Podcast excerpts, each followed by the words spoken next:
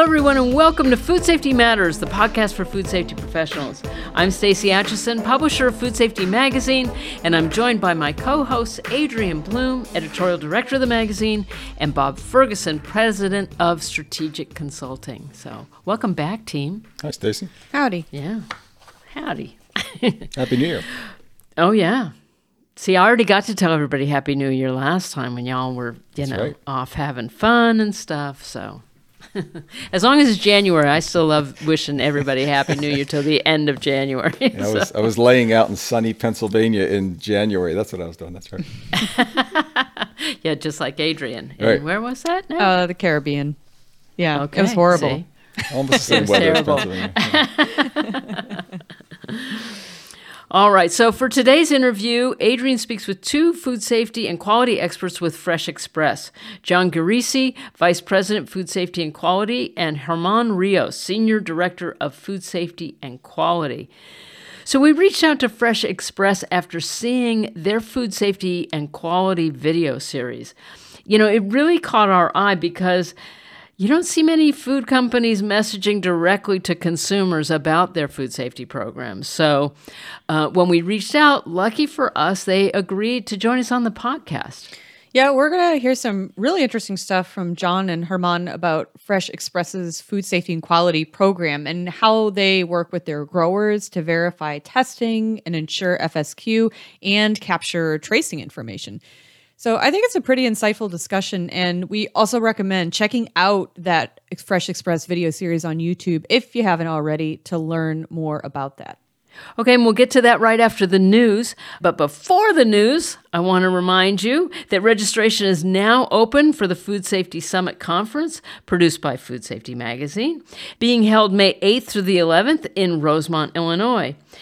And because we like to take good care of our dedicated podcast listeners, we have once again secured a very special discount code that will get you an extra 10% off whatever the going rate is, which for now means 10% off the early bird rates.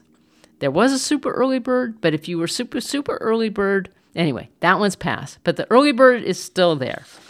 Check out the agenda by visiting foodsafetysummit.com and then use the discount code FSM23podcast to save 10%.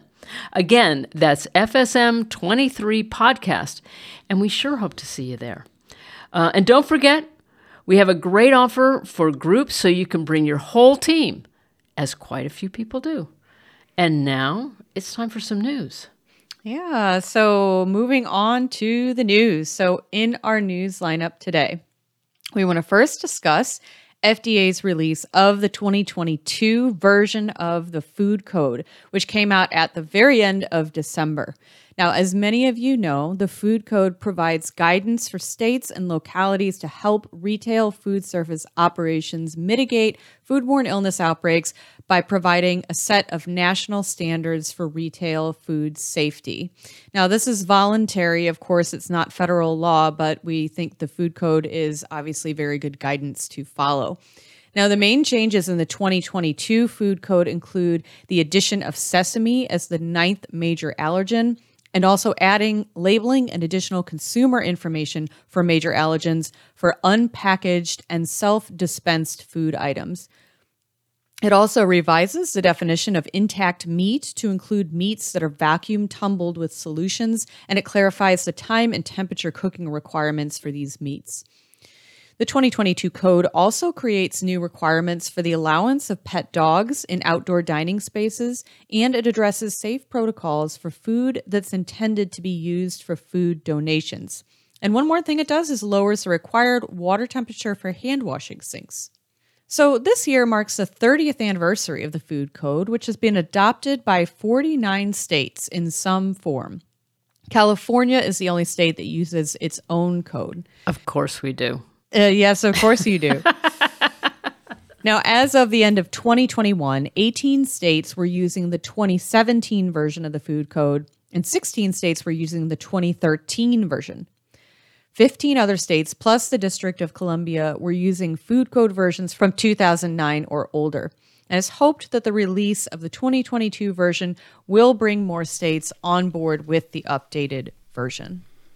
I like the fact that they've updated the food code. There's a lot of things in here that they changed that were um, edits and things like that, updating a lot of sort of what I would call housekeeping. I liked very much the fact that they lowered the hand washing temperature. There's a lot of misconception that the hotter water is somehow cleaner or antimicrobial. Believe me, the temperature of water that's antimicrobial, you're not washing your hands with. Boiling water doesn't help anybody. But lowering the temperature makes people more likely to wash their hands because it's a comfortable temperature instead of something super hot. So that's mm-hmm. that's great. But it's all about the soap It's all about the soap and it's all about the time. Yeah, that's right. and the time. That's Yeah. right. Yeah. I also like the fact that they updated that where you're allowed to have dogs in outdoor dining. And I looked up and 19 states allow dogs in outdoor dining area. And so they've updated that in the food code. So maybe other people will adopt that as well. Well, I don't know. I, I was actually surprised to know that it wasn't a mandatory thing. so I, I was like, well, yes, we have a food code. There's something called a national food code, and it's adopted nationally. And I look at this, I go, oh, well, no, it's not. So that was uh, that was a little bit surprising to me. Um, but apparently, too, this is also put some pressure back on retailers, which relates back to uh, that MOU that we uh, mentioned earlier this year between FDA and CDC. Um, that uh, is the Retail Food Safety Association collaboration agreement. Yeah, definitely. And, you know, we've definitely seen more of a focus on retail food safety from FDA recently. And another thing that we're excited about is that we're actually going to be speaking with FDA uh, later in the year about the 30th anniversary of the food code. So stay tuned for that. We'll have more details soon on that upcoming discussion. Apparently, I need to p- tune into that so that I can learn what's actually going. on.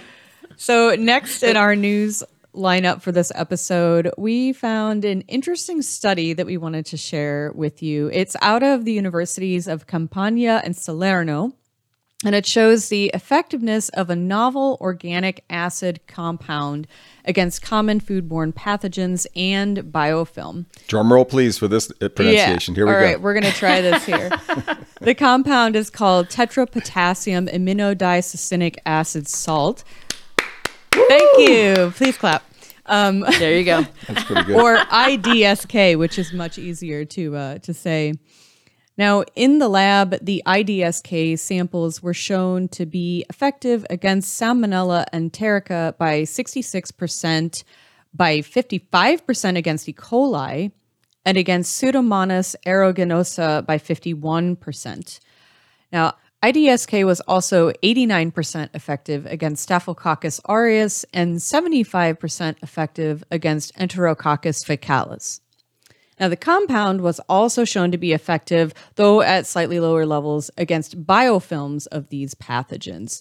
And overall, the researchers concluded that IDSK showed efficient antibacterial activity against gram positive and gram negative strains, suggesting that IDSK, which is a stable, biodegradable, and environmentally friendly compound, could be a potential promising disinfectant for the food industry.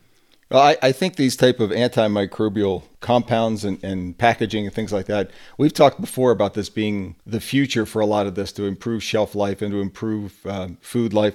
And in fact, in podcast 111, one year ago, pretty close to one year ago today, about one year ago now, we spoke to Phil Demokritou, who's a professor from Harvard and Rutgers, who had been working on a biodegradable packaging made from starch which include thyme and citric acid in there as an antimicrobial, but also biodegradable plastic. I guess you could call it plastic, biodegradable um, packaging. So this is the type of thing I think that's going to be much more common. And I had a chance to talk to Phil a little bit about that last year. We discussed it on the podcast. But these are the type of things, as long as well as it being biodegradable, I think you're going to see a lot more of. Well, anything in the fight for sustainability, less environmental impact, fighting those biofilms, it's certainly welcome. So we, we love being able to bring you guys all uh, all this new research as it comes out and see what comes to fruition. Absolutely. And, you know, kind of continuing with that theme of sustainability, uh, another scientifically interesting bit of news we'd like to share comes from the European Food Safety Authority, or EFSA, which recently determined that the safety of polyethylene terephthalate, or PET, is sufficient for use in food contact materials when produced by a process called polyrecycling. So, in the process, PET flakes are collected from post consumer non food containers that include no more than 5% PET, and then they're washed and dried and heated in a reactor before being extruded. Now, the EFSA panel on food contact materials, enzymes, and processing aids conducted a risk assessment on the food safety of PET produced by the poly recycling process and found that the high temperatures, pressures, and time used in the process discount the possibility of contamination by microorganisms. The process also reduces the possibility of accidental contamination of post consumer food contact PET. Now, EFSA does recommend that periodic verification be completed for the input materials to ensure that they originate from articles that have been manufactured in accordance with EU regulations for food contact materials and that the proportion of PET is no more than 5% and comes from non food materials. But it looks to be a promising recycling technology for the reuse of PET in the food industry. So, I mentioned a second ago that we know an expert in this field, Dr. Phil Demokritou from both Rutgers and Harvard. And I got a hold of him right before we recorded, and he said he's aware of the EFSA decision and the safety of uh, recycled PET in food packaging. Um, his comment was recycling and reuse are good, but I'm going to read part of his comment. He said, however, this decision does not address the emerging crisis issue related to plastics, the so called microplastics, which are the byproduct of the environmental degradation of plastics, including PET, over the years. And now I'll paraphrase it, but he goes, you know, these fragments are throughout the environment. And really what you want to get to is away from plastics, away from recycled plastics, although they're better than virgin plastics, but getting to something more like what I described mm-hmm. they were working on, which is a starch based biodegradable packaging not just recycling plastic. So, yeah, nod to recycled plastics versus not recycled, but move right past that and get to something biodegradable. Yeah, I guess that was going to be my only comment too. Is that um, you know certainly it's good to recycle if we do. The problem is we don't. Uh, the status that we're recycling nine percent of plastics of plastic waste globally. Um, and that here's a stat that 22% are quote mismanaged which means that they're just litter or they're, you know, who knows what. Um, but I think that Phil's, I would just agree with that. I think that, you know, clearly we're not doing a good job here. Um, uh, but if there is a way to reclaim some of the plastics and reuse stuff that isn't currently being uh, recycled, that's, that's certainly good news. We just have a lot of work to do here. Um, so. Mm-hmm.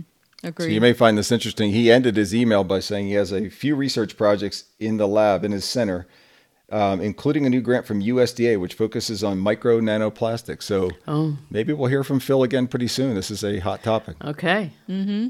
Sounds like somebody we need to talk to further. Yeah, it definitely right. is. Thanks, Bob, for talking to Phil and getting those comments for us.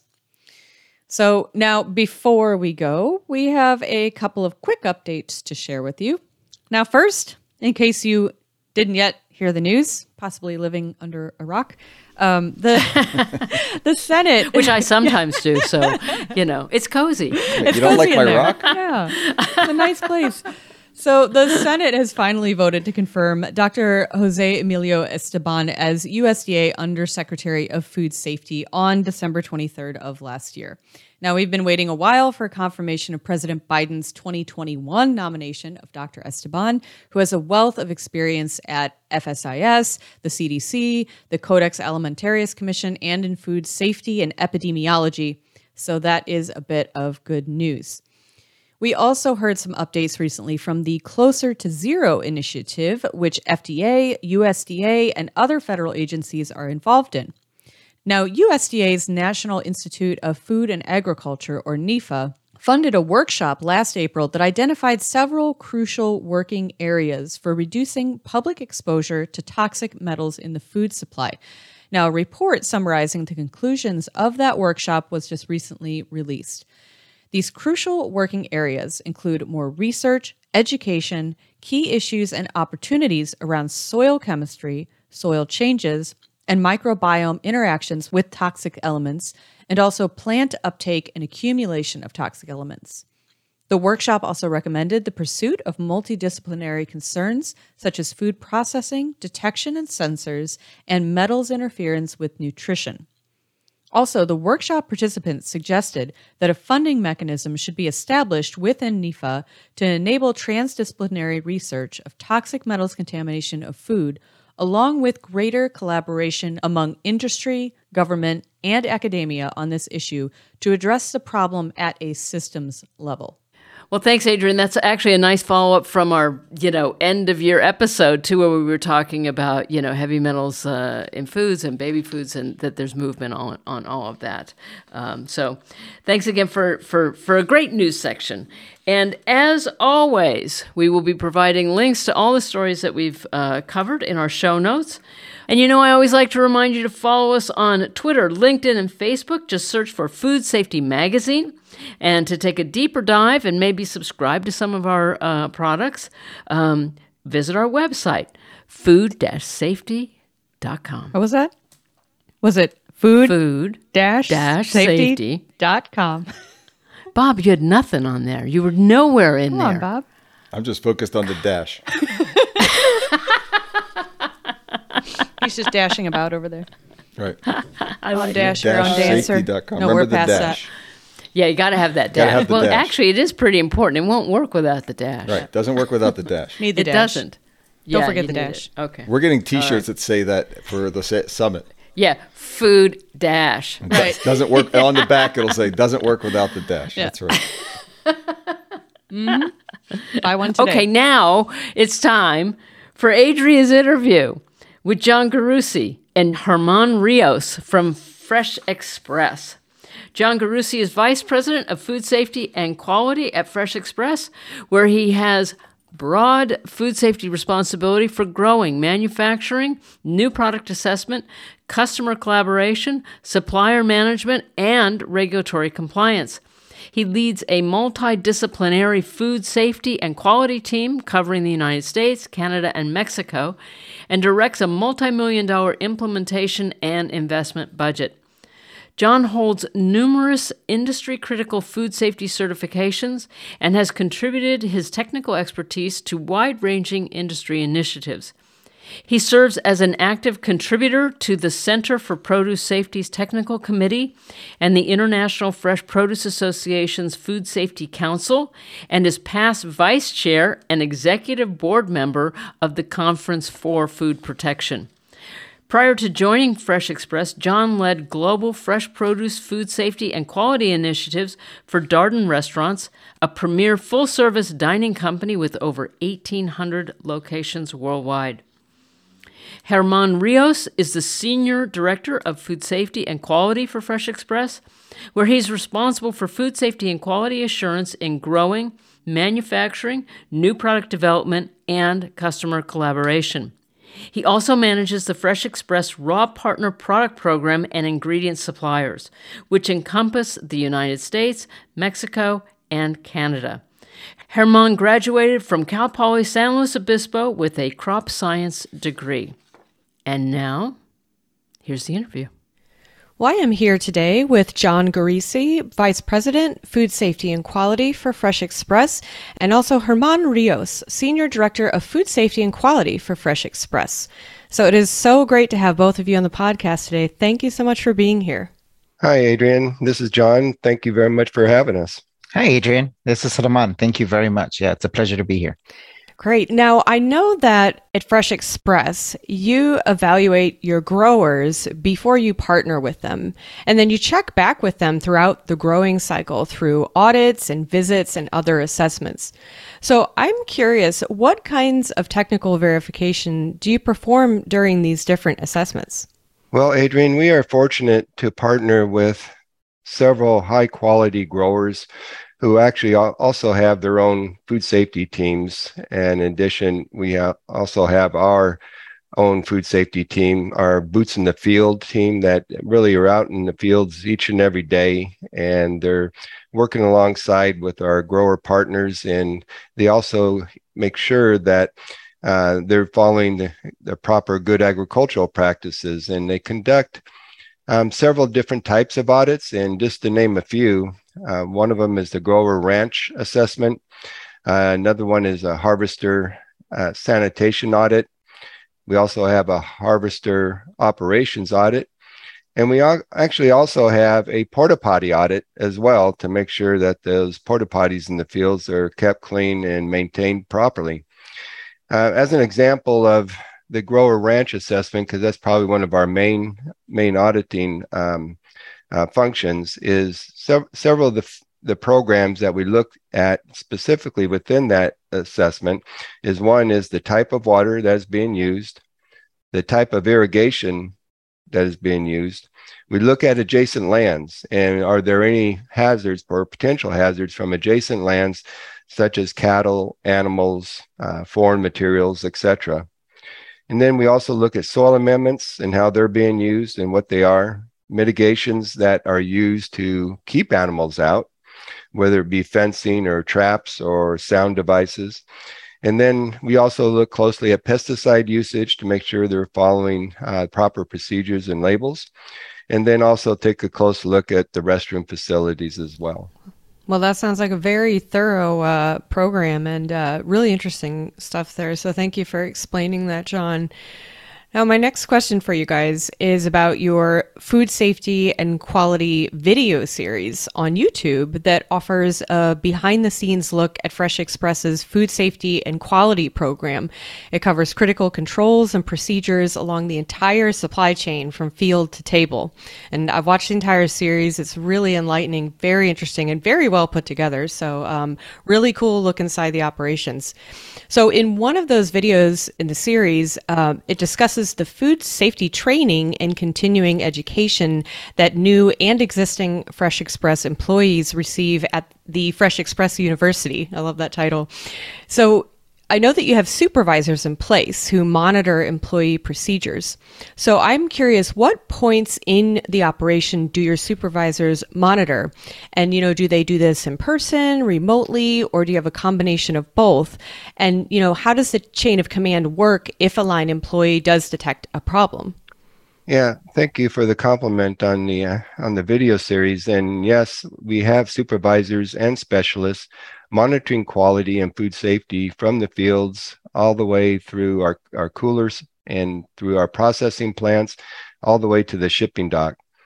I'd say today the majority of the supervising is done with our boots on the ground approach again. However, Fresh Express, uh, we have taken FDA's new era of smarter food safety initiative to heart.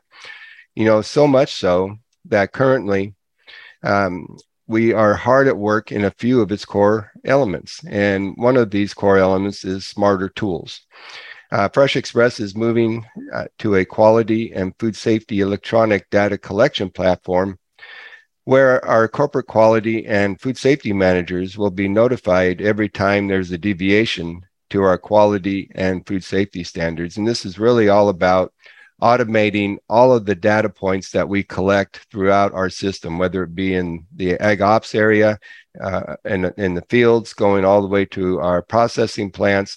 There's we have many forms and many checks, and uh, we are transitioning from a manual system to this automated system. So we will certainly gain um, much better uh, data. It'll be more accurate and it'll be readily available for audits as well as be able to really utilize the data to help us tell it tell us and be proactive with food safety and what trends are developing so that if there is a um, an unfavorable trend that we can address it immediately before it becomes a problem. Yeah john i'm, I'm not sure if you want to add a little bit more about um, the master pack verification system or would you like me to take that on no that's fine. I can i can handle that one herman so another example of using these smarter smarter tools is as Herman mentioned is the master pack verification system. The master pack verification system um, helps us prevent any allergen related recalls. And in the past, uh, we've had to ha- had to conduct a few recalls for having the wrong master pack, which contains the condiments for a salad, which are very popular nowadays. Um, they also contain allergens, and sometimes those master packs end up going into the wrong uh, bag. And so the declaration on the allergen statement is incorrect. When that happens, obviously there's a uh, significant public health risk, but also, too, uh, we that ne- will necessitate a recall. So to avoid that, uh, we implemented a camera uh, system that reads each and every master pack as it's being dropped into the bagger that goes directly into a salad bag. There's also a camera at the bottom reading the uh, 2D code that is on the, the packaging film, and it must match the 2D code that is on the master pack. If those two don't match, then the system quickly shuts down, and then QA has to come over um, do an evaluation, do an assessment, um, remove any of the incorrect master packs, ensure that the right master pack is going in. Uh, and QA is the only approved um, department that can then uh, release that machine and turn it back on. So it's really, it's really paid a lot of dividends to us in avoiding uh, master uh, master pack related um, allergen recalls. Really interesting, and you know, that sounds like a, an incredible traceability effort. And you know, at the time of recording this interview, I know we're all looking forward to the release of uh, FSMA 204 soon here. So, mm-hmm. um, you know, obviously traceability is on everybody's minds at this point. So, uh, really, really interesting. Now, you also talk in the series about establishing a HACCP plan through a cross functional corporate team to better organize the more than 50 quality checks that are performed on Fresh Express products and to ensure food safety and quality. So, my question is how have you evolved and perfected that HACCP program since its introduction? And how do you communicate knowledge about HACCP to employees? Yeah, Adrienne, here at uh, at Fresh Express, um, our HACCP plan is in a continuous state of, of evolution, right? So I, I don't know if I would go as far as saying it as it's uh, if it's perfect. Uh, I, I think the no food safety program is is is ever perfect, and if you do believe that it's uh, perfect, I, I think you need to do a little bit more digging and and taking a closer look at that food safety program. I mean, there's always uh, so much new information coming in that you know we must evaluate. Um, at the same time, there's there's a lot of new technology coming in, so we're starting to get a lot more better information, better, quicker information. So again, I think it, it's very important for us to be able to um, review and uh, amend our food safety plan as as uh, critical events happen you know whether it's uh, here in our in, in our uh, facility or even in our, in our industry right we need to kind of gather all that information digest it and, and and take a closer look at our at our see if there's any changes or any amendments that we need to make to our food safety or, or HACCP plan. Um, if, if, you know, if it's a quiet year, which uh, uh, unfortunately we haven't had one of those in, in, in a few years, our, our industry, um, you know, we, we do have a program in place to ensure that we're reviewing that uh, at least um, at least once a year. Um, you know, as far as you know, that there's a lot of information, uh, you know, on, on these HACCP uh, on these HACCP plans and these food safety plans that need to make sure that we're communicating uh, to our workforce, you know, properly, right? There's there's no point in uh, developing and changing your food safety plan if, if you're not going to do a good job in communicating that down to the floor level. So w- one of the things that we'll do, you know, to to ensure that we're uh, communicating these changes is, you know, we have different formats to be able to do that. One is we'll take uh, the opportunity of, of, of huddles, right? We, we love huddles here at Fresh Express. In the fields, we'll call them tailgates. In the facility, they're more like huddles, right? So, uh, very customary uh, at the beginning of the shift to to do some stretching before uh, before we start packing our salads in our boxes. So, what we got to make sure is is as we're doing those stretches, you know, take that opportunity, those those five minutes to to just you know give a, a hot topic uh, of discussion to to the team members um, you know, from time to time too, as, as there's bigger uh, issues that come up, we will call in our, our staff members 15 minutes early into the cafeteria and we'll have a, a formal formal meeting, right? And then kind of as ongoing, just so we continue to make sure that uh, our, our team members are, are on top of our food safety program, as well as all uh, new employees coming into Fresh Express understand um, the requirements we, we use a training system platform um, that, that we are able to uh, evolve, uh, add, add new training material, and it's all kind of computer based system. So, you know, the tracking is all done. We're able to see about who's who's uh, who's completing these trainings, who who's uh, who, who do we need to catch up on, and just ensure that uh, there is a good training all the way around for for all of our employees. Um, so yeah. I would just like to add, if I might, uh, to Herman's comments on this one, and that food safety and any changes are communicated in addition to what Herman had mentioned at uh, during top management meetings that the facilities hold um, on a monthly basis, and also um, during department meetings um, within the facilities. Um, food safety is is a high um, value within our company. Um, I like to say that our food safety culture and food safety in general is much more of a value with Fresh Express versus a priority. Because as we all know, priorities do change. Um, so this is something that's embedded within our DNA is food safety. So every opportunity that is available, um, food safety is is on the agenda, whether it be an operations meeting or a uh, maintenance meeting. Uh, food safety is part of that, and is expected to be part of that. And I, th- I think that the use of the daily huddles, as as um, uh, Germán mentioned, um, is, is also a good tool to have just quick meetings to inform employees and give them reminders of what's going on in the day, what issues might have happened the shift before, or certain things to to focus on. So, I think communications and training is key to success for um, for for any kind of uh, food safety program. Absolutely. Thank you both for that that great background and uh, and Germán, I really like uh, the idea of having a food safety learning moment during those calisthenics that people you know do to prepare mm-hmm. for for the packing. Uh, that that's great. Um, so you guys also talk about being among the first companies to create a food safety and quality program for produce crops. Now, can you provide some background on that and how it guides your operations? Sure. Um, Fresh Express has a long and rich history uh, going back to probably the late 1920s, but I don't want to um, bore, bore you and, and the listeners to a history lesson. But starting more recently in 1976, that was the year that Fresh Express uh, recognized that food safety needed to be important and part of um, the growing company uh, that Fresh Express was becoming.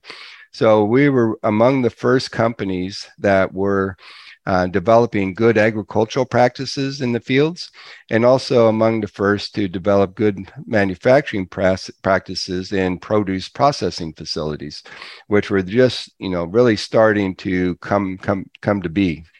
Um, in 1976, additionally, we introduced the first uh, packaged, ready to eat salad. Uh, this went to food, food service customers. And due to the short shelf life of that product, it was suited for food service customers. However, advancements were made, techno- technological advancements were made um, in that uh, we were able to extend the shelf life um, by looking at the different different films and atmospheres um, contained in there. And so once we were able to extend it more in 1983, we started shipping salads, ready to eat salads to retail customers so that consumers can directly enjoy them. Interesting. And so, have you updated any elements of that food safety and quality program over the past few years? Yes, we have. And I think, um, you know, as I think Herman mentioned earlier, we're always in a state of revising and moving forward and looking um, forward and trying to improve our current program. But I think a very good example is our efforts toward the parasite cyclospora. Mm.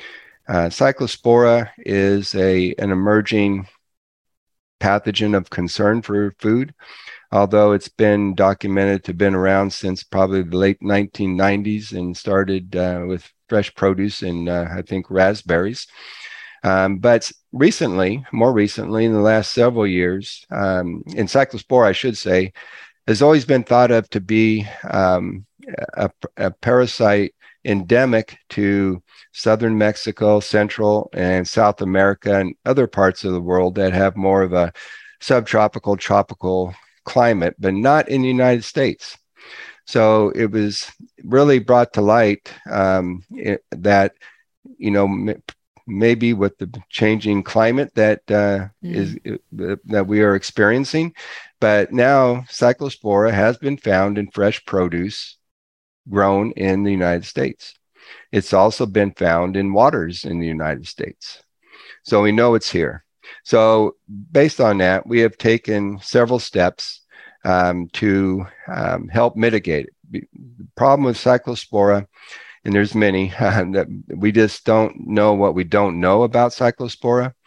And there's a lot of research that's going on, a lot of good research from uh, researchers that are being funded by the Center for Produce Safety, as an example. Um, but we still don't know a lot, but we do know one one fact, and that it for Cyclospora cayetanensis, humans are the only known host. So we have to follow human activity, follow the poo, if you will. Um, and so our efforts are, are guided towards that. And so what we've done is uh, in the harvesting areas, as an example, we've required our harvesting com- companies that we work with to have hands free washing faucets. We ask that all the harvesters change their gloves every time they come and go back into the field. We actually have our harvesters cut dedicated paths into and out of the fields so that harvesters or other uh, people working in the fields don't have to step over produce, they follow the path. Um, in addition, we ask our harvesting companies to have dedicated restroom monitors uh, during the cyclospora season. And traditionally, that cyclospora season is May, May through August. Uh, also, very important is the is the porta potties and where they're being cleaned out, how they're being cleaned out, and and so back to my previous comment about the porta potty audits this is where this is comes comes in. So we have our own Fresh Express auditing uh, team that does unannounced harvesting audits and porta potty audits to make sure these measures are in place. That's great. Yeah, it's really interesting to hear about all the different, you know, control measures essentially that that you guys are incorporating in the field, and um, you know, definitely uh, sounds like you know there's a lot of really good stuff happening there. So I want to go back and discuss for a moment um, back to the topic of traceability. So your video series also discusses an improved production traceability system that uses scanners and radio frequency identification or RFID tagging to provide real-time information about all all raw materials used in Fresh Express products. Now, how does the system keep the lots traceable amid all the processing steps and transfers and mixing? And how does it help ensure food safety and quality through traceback? Yeah, that, that's a that's a very good question, Adrienne. So let me let me try to take a stab at it, and I'll, I'll have uh, John John add anything to uh, to it if if I if I leave anything behind us. This is a very complex topic as as as you as you mentioned it here. Um, you know, so so we have taken you know, and we, and we for a very long time, Fresh Express has had a, a uh, robust uh, traceability program. But, but you're spot on with kind of your question there you know one of the biggest problems is that in our facility because of you know trim lines and and uh, and, and hoppers you know we have multiple hoppers uh, across many facilities. And what ends up happening is that you know product kind of tends to go everywhere. So we have we've always had great traceability from the field into our facility and then from our facility to our customers right? The big question has been well what happens in the middle? One of the biggest opportunities that that we have been coming across is if we're taking a look at, at uh, multiple days, uh, multiple shifts, uh, then we have to go back and, and try to do a root cause analysis on, you know, somewhere in the neighborhood of 100 different ranches, right? Which is really not practical. And then you're also dealing with kind of a delay of, of getting back there, right? So we, we saw that, um, you know, right as uh, FDA um, kind of announced uh, the, the new era of, of food safety, uh, initiative, uh, what what we did is um, we, we took that to heart and and uh, started to implement and, and enhance our traceability program. It's still under development. I, I, think we'll be completing that over the next six months or so. But the, the way it's going to work is is today, like we mentioned, all of our raw material coming in is is barcoded, and all the information on uh, you know by scanning that that barcode you could get all the information of grower uh, ranch uh, grower and, and, and basically lot Um, what we do is when that product arrives into our facility, uh, what we're now uh, starting to implement is we are now grabbing those bins and as we're putting them into um, the, the, uh, the, the tipping buckets uh, to go into the trim lines, uh, we are able to scan that specific lot with what line are we putting uh, are we are we putting it on and, and processing on then kind of the thought process here to eliminate and, and be able to narrow down on where the product is going what we did is we worked very hard on, on establishing an rfid tag system. It's like a stainless steel you know coin the size of a coin. Um, we, we figured out a way to how, how to uh, hygienically design, uh, place it in every single dryer basket, as dryer baskets in our industry is the main form of moving product from, from the rom, from the trim deck uh, to the dryer basket and into the hopper. And what we do is is kind of taking embracing that that same technology of, of think of um, a car in, in the highway as it's passing through the toll booth, right? Or as it's coming into the freeway, you know, you have your your your reader um, on on your windshield, and as it's going through the tunnel, you know, there's series of antennas. It's it's the same methodology that we're doing. So now what we've done is, since all of our baskets have RFID tags, uh, we have antennas uh, right after the trim line that's reading and saying, "Hey, this trim, this this uh, dryer basket I'm feeding product into this dryer basket. And then from there, uh, we have the ability to be able to utilize that dryer basket, drop it into the into the hopper uh, that's going to lead into into the packaging line. And then from there, we have an, another antenna that's saying, hey, you know, product that came from here went into this basket, got dropped into this hopper and into the line. Um, like, like I said, you know, we're, we're, we're tying the loose ends right now, uh, trying to put it all together. Uh, but the one thing that you know I'm, I'm very uh, excited uh, to to say the least is the ability to be able to you know zero in on our root cause analysis today. You know, taking a step back, that is one of I feel one of the biggest issues that our industry has is that um, many times when incidences happen, uh, the root cause is really not defined. You know, we start talking about gener- general generalization and saying, yeah, you know, it seems like this issue was was related to adjacent land, um, and, and it's in this particular area, but we're, we're never able to hone into anything closer to that. So um, we're, we're very hopeful, and the objective is that at the end of the day, uh, by by being able to narrow down on the scope, we're going to be able to do that. It's going to be able to tell us instead of giving us 100 different lots, we're going to be able to say, hey, uh, if, if we know that this bag had a problem, we are going to be able to go directly to the source, know the lines that we used, know the hoppers that we used, and, and ultimately what was the grower, the ranch, and the lot that, that was used, right, to be able to help us out. Um, also, you know, we could see down the road, you know, food safety is, is huge, but, you know, same same concept for quality, right? If we have quality issues, it's going to be able to help us determine exactly what that what what uh, what that raw material in that bag was was used. Um, the the one final step after we we we tighten all this up, you know, this is another just like our food safety program, you know, with you know how much technology is coming in. This is going to be in a, a, constant state of evolution. Um, and, and, the next step to do is, you know, we want to know what we want to do ultimately is in order to have a very sound um, traceability program, you want to eliminate as much of the human interaction as possible. So what we're looking to do is to get away um, from the barcoding system. And there are now, you know, RFID tags, and they've been around for a while. there's RFID stickers that you could embed into your uh, corrugate bins. So once again, by the use of antennas, you're, you're able to, on the field, upload the information into the RFID stickers as the product is being harvested being able to even hone in even more by saying, hey, by the use of geolocation, I harvested this bin from this specific area in the field. And then as it's coming into the facility, you know, what we're aspiring to is to just have a series of antennas um, uh, to be able to uh, to to put these antennas and as that uh, bin is moving through the different stages, it's being able to pick up and you know exactly what line and we're, we're eliminating the need for uh, a forklift driver to be scanning uh, that specific barcode to that trim line. So yeah, it's it's been very exciting, and uh, you know it's it's it's uh, been a lot of long hours, but it's it's been very interesting work with all of our engineers and our IT team on on on this topic.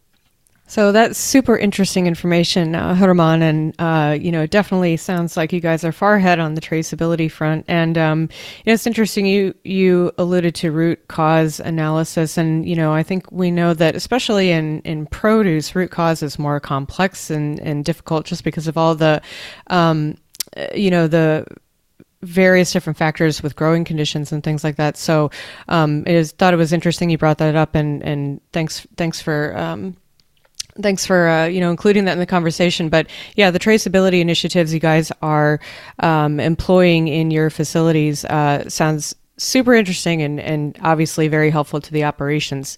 So, continuing with the theme of processing, so you have a video on the salad bowl kit production process at your Morrow, Georgia plant is really interesting.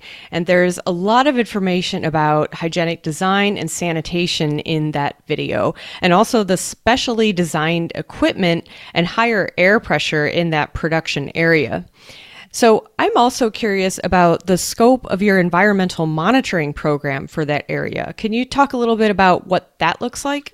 Yeah, uh, Adrienne. You know, again, the the um, the USDA facility in our in our Morrow uh, plant in, in Georgia has been another um, you know exciting and most recent uh, builds here at Fresh Express.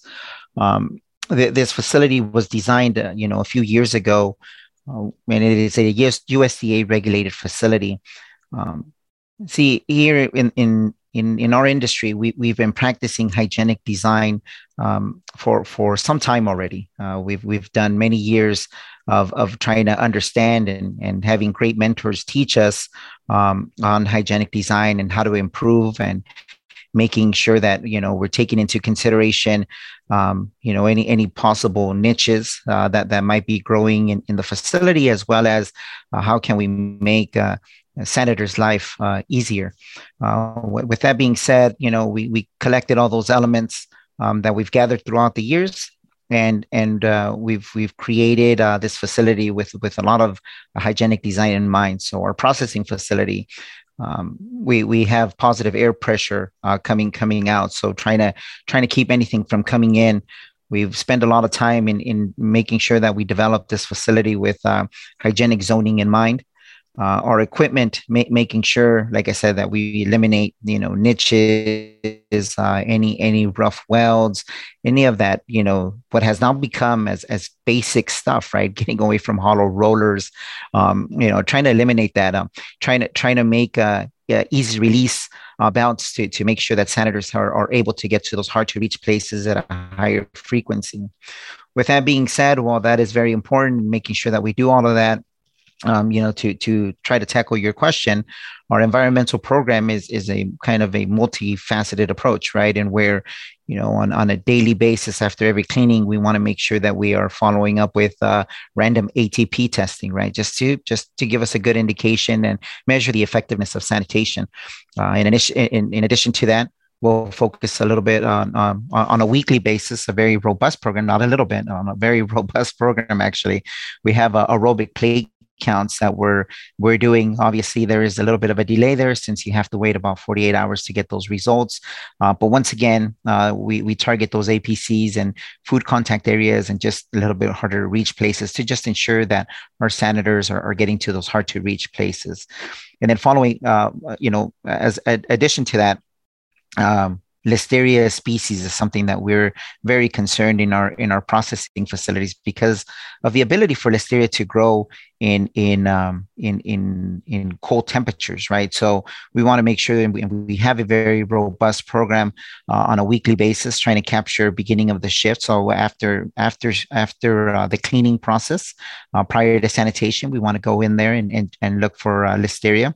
In addition to that, we'll have some. Uh, our program calls for mid shift um, uh, swabbing as well, right? After the belt has been running for multiple hours, we want to see if there's anything oozing out of um, out of um, rollers or or anything like that that we want to you know just ensure that that we're we're we're not growing niches or, or harboring or, or listeria has found a home in our in our in our facility. I'd also like to add that um, you know at Fresh Express, you know, in not only in in the uh, Georgia facility, but also all of our facilities, we really do take a very aggressive approach in, um, in our environmental monitoring program. And we encourage uh, the folks that are doing the sampling, the swabbing, to really take a search and destroy um, mentality as well as uh, method. You know, get underneath equipment, um, crawl up to those hard to reach areas, and get those niches where um, we need to really um, dig in and see if there's any kind of biofilm uh, buildup or growth or any other kind of debris that could harbor um, listeria but also too beyond that um, we do conduct um, yearly uh, swabathons in all of our facilities. And um, this is a, an opportunity for um, the, our corporate team uh, to come into each facility and to do this swabathon and to see if there's anything uh, that we can find while we're doing while we're doing the uh, the, swabbing and making sure that if there's any places that were missed during the routine monitoring that we're hitting those and just just really digging in deep. And in addition to that, uh, we work with uh, very closely in all of our facilities with uh, Joe Stout, whom I think you're familiar with, Adrienne. Yes, very, and, yeah. yeah. And com- his commercial food sanitation team, uh, we have for, um, gosh, the last six years or so and really we've learned a lot from from Joe and his team, and they uh, they keep pushing us forward with sanitation and hygienic design, um, not only in our facilities but now also out in the fields um, as there's a, a, a huge industry effort to look at hygienic design and sanitation of harvesting equipment. So he's been a real asset, uh, not not only to us and but the entire industry. Fantastic. Thank you both um, for for that info. And you know, it's interesting as uh, as Herman and John, you were talking about um, the environment environmental monitoring program at that plant.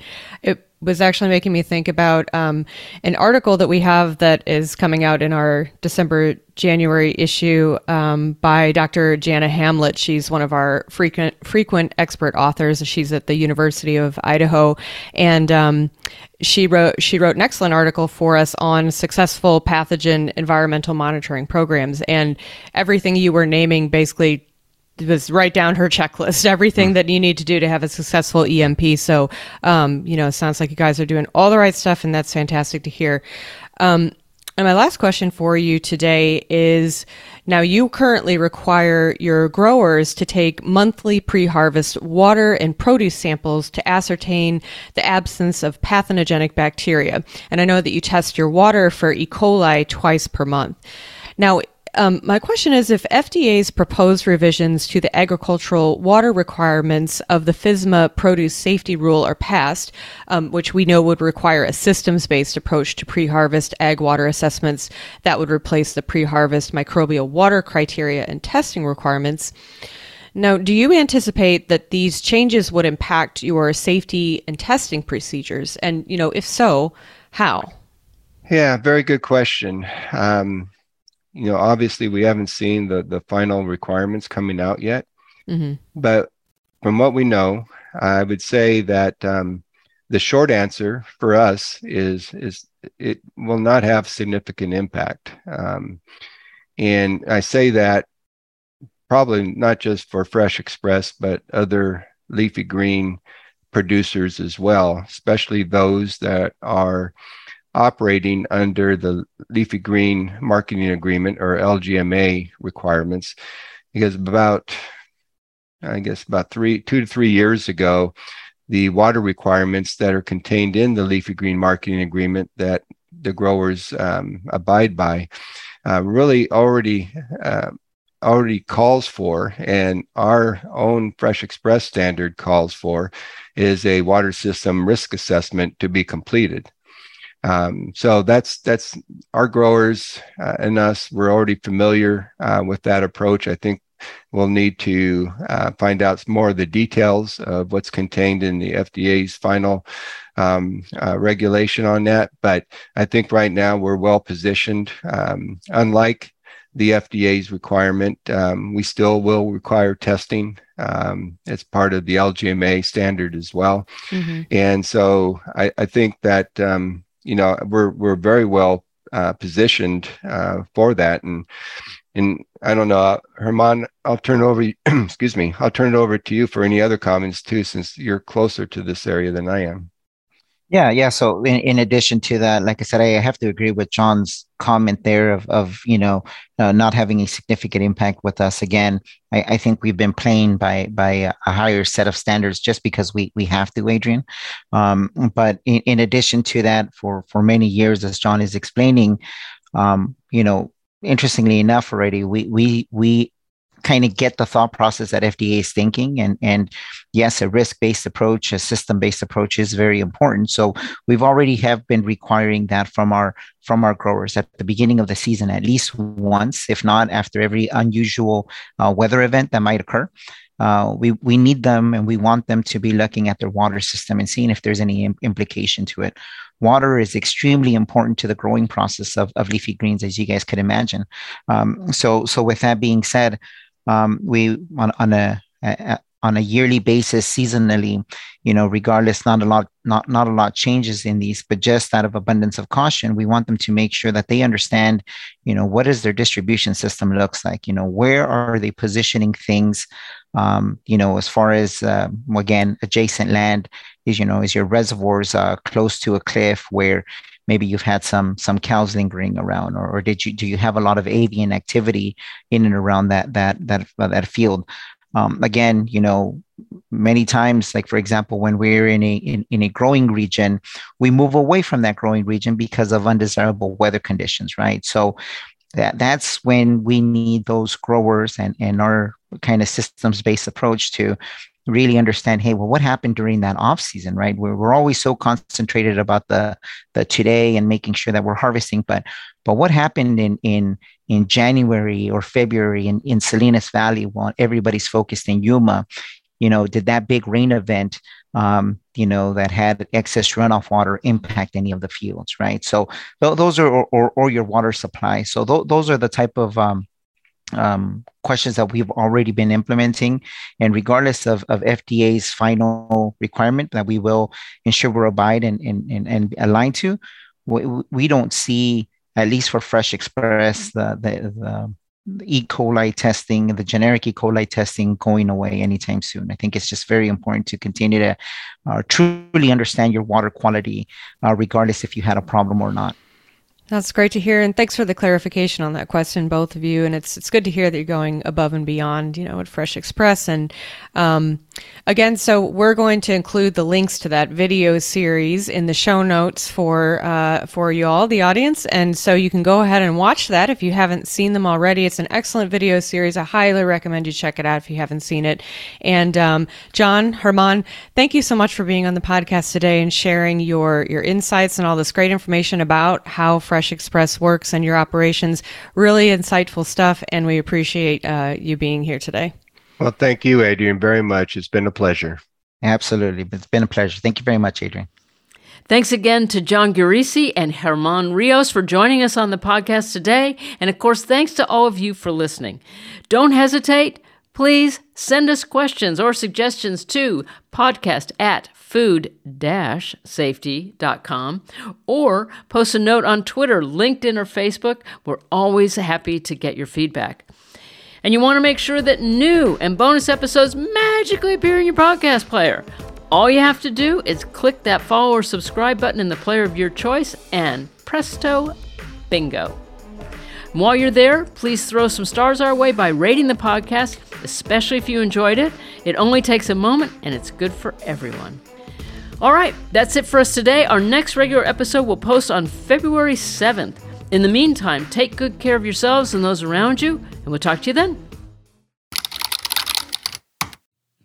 Just maniacal laughter. That's a great transition. I know it is better. It is better for me. I just want to read a news story and have Stacy just laugh after each one. Welcome to Food Safety Matters, the podcast where Stacy loses her.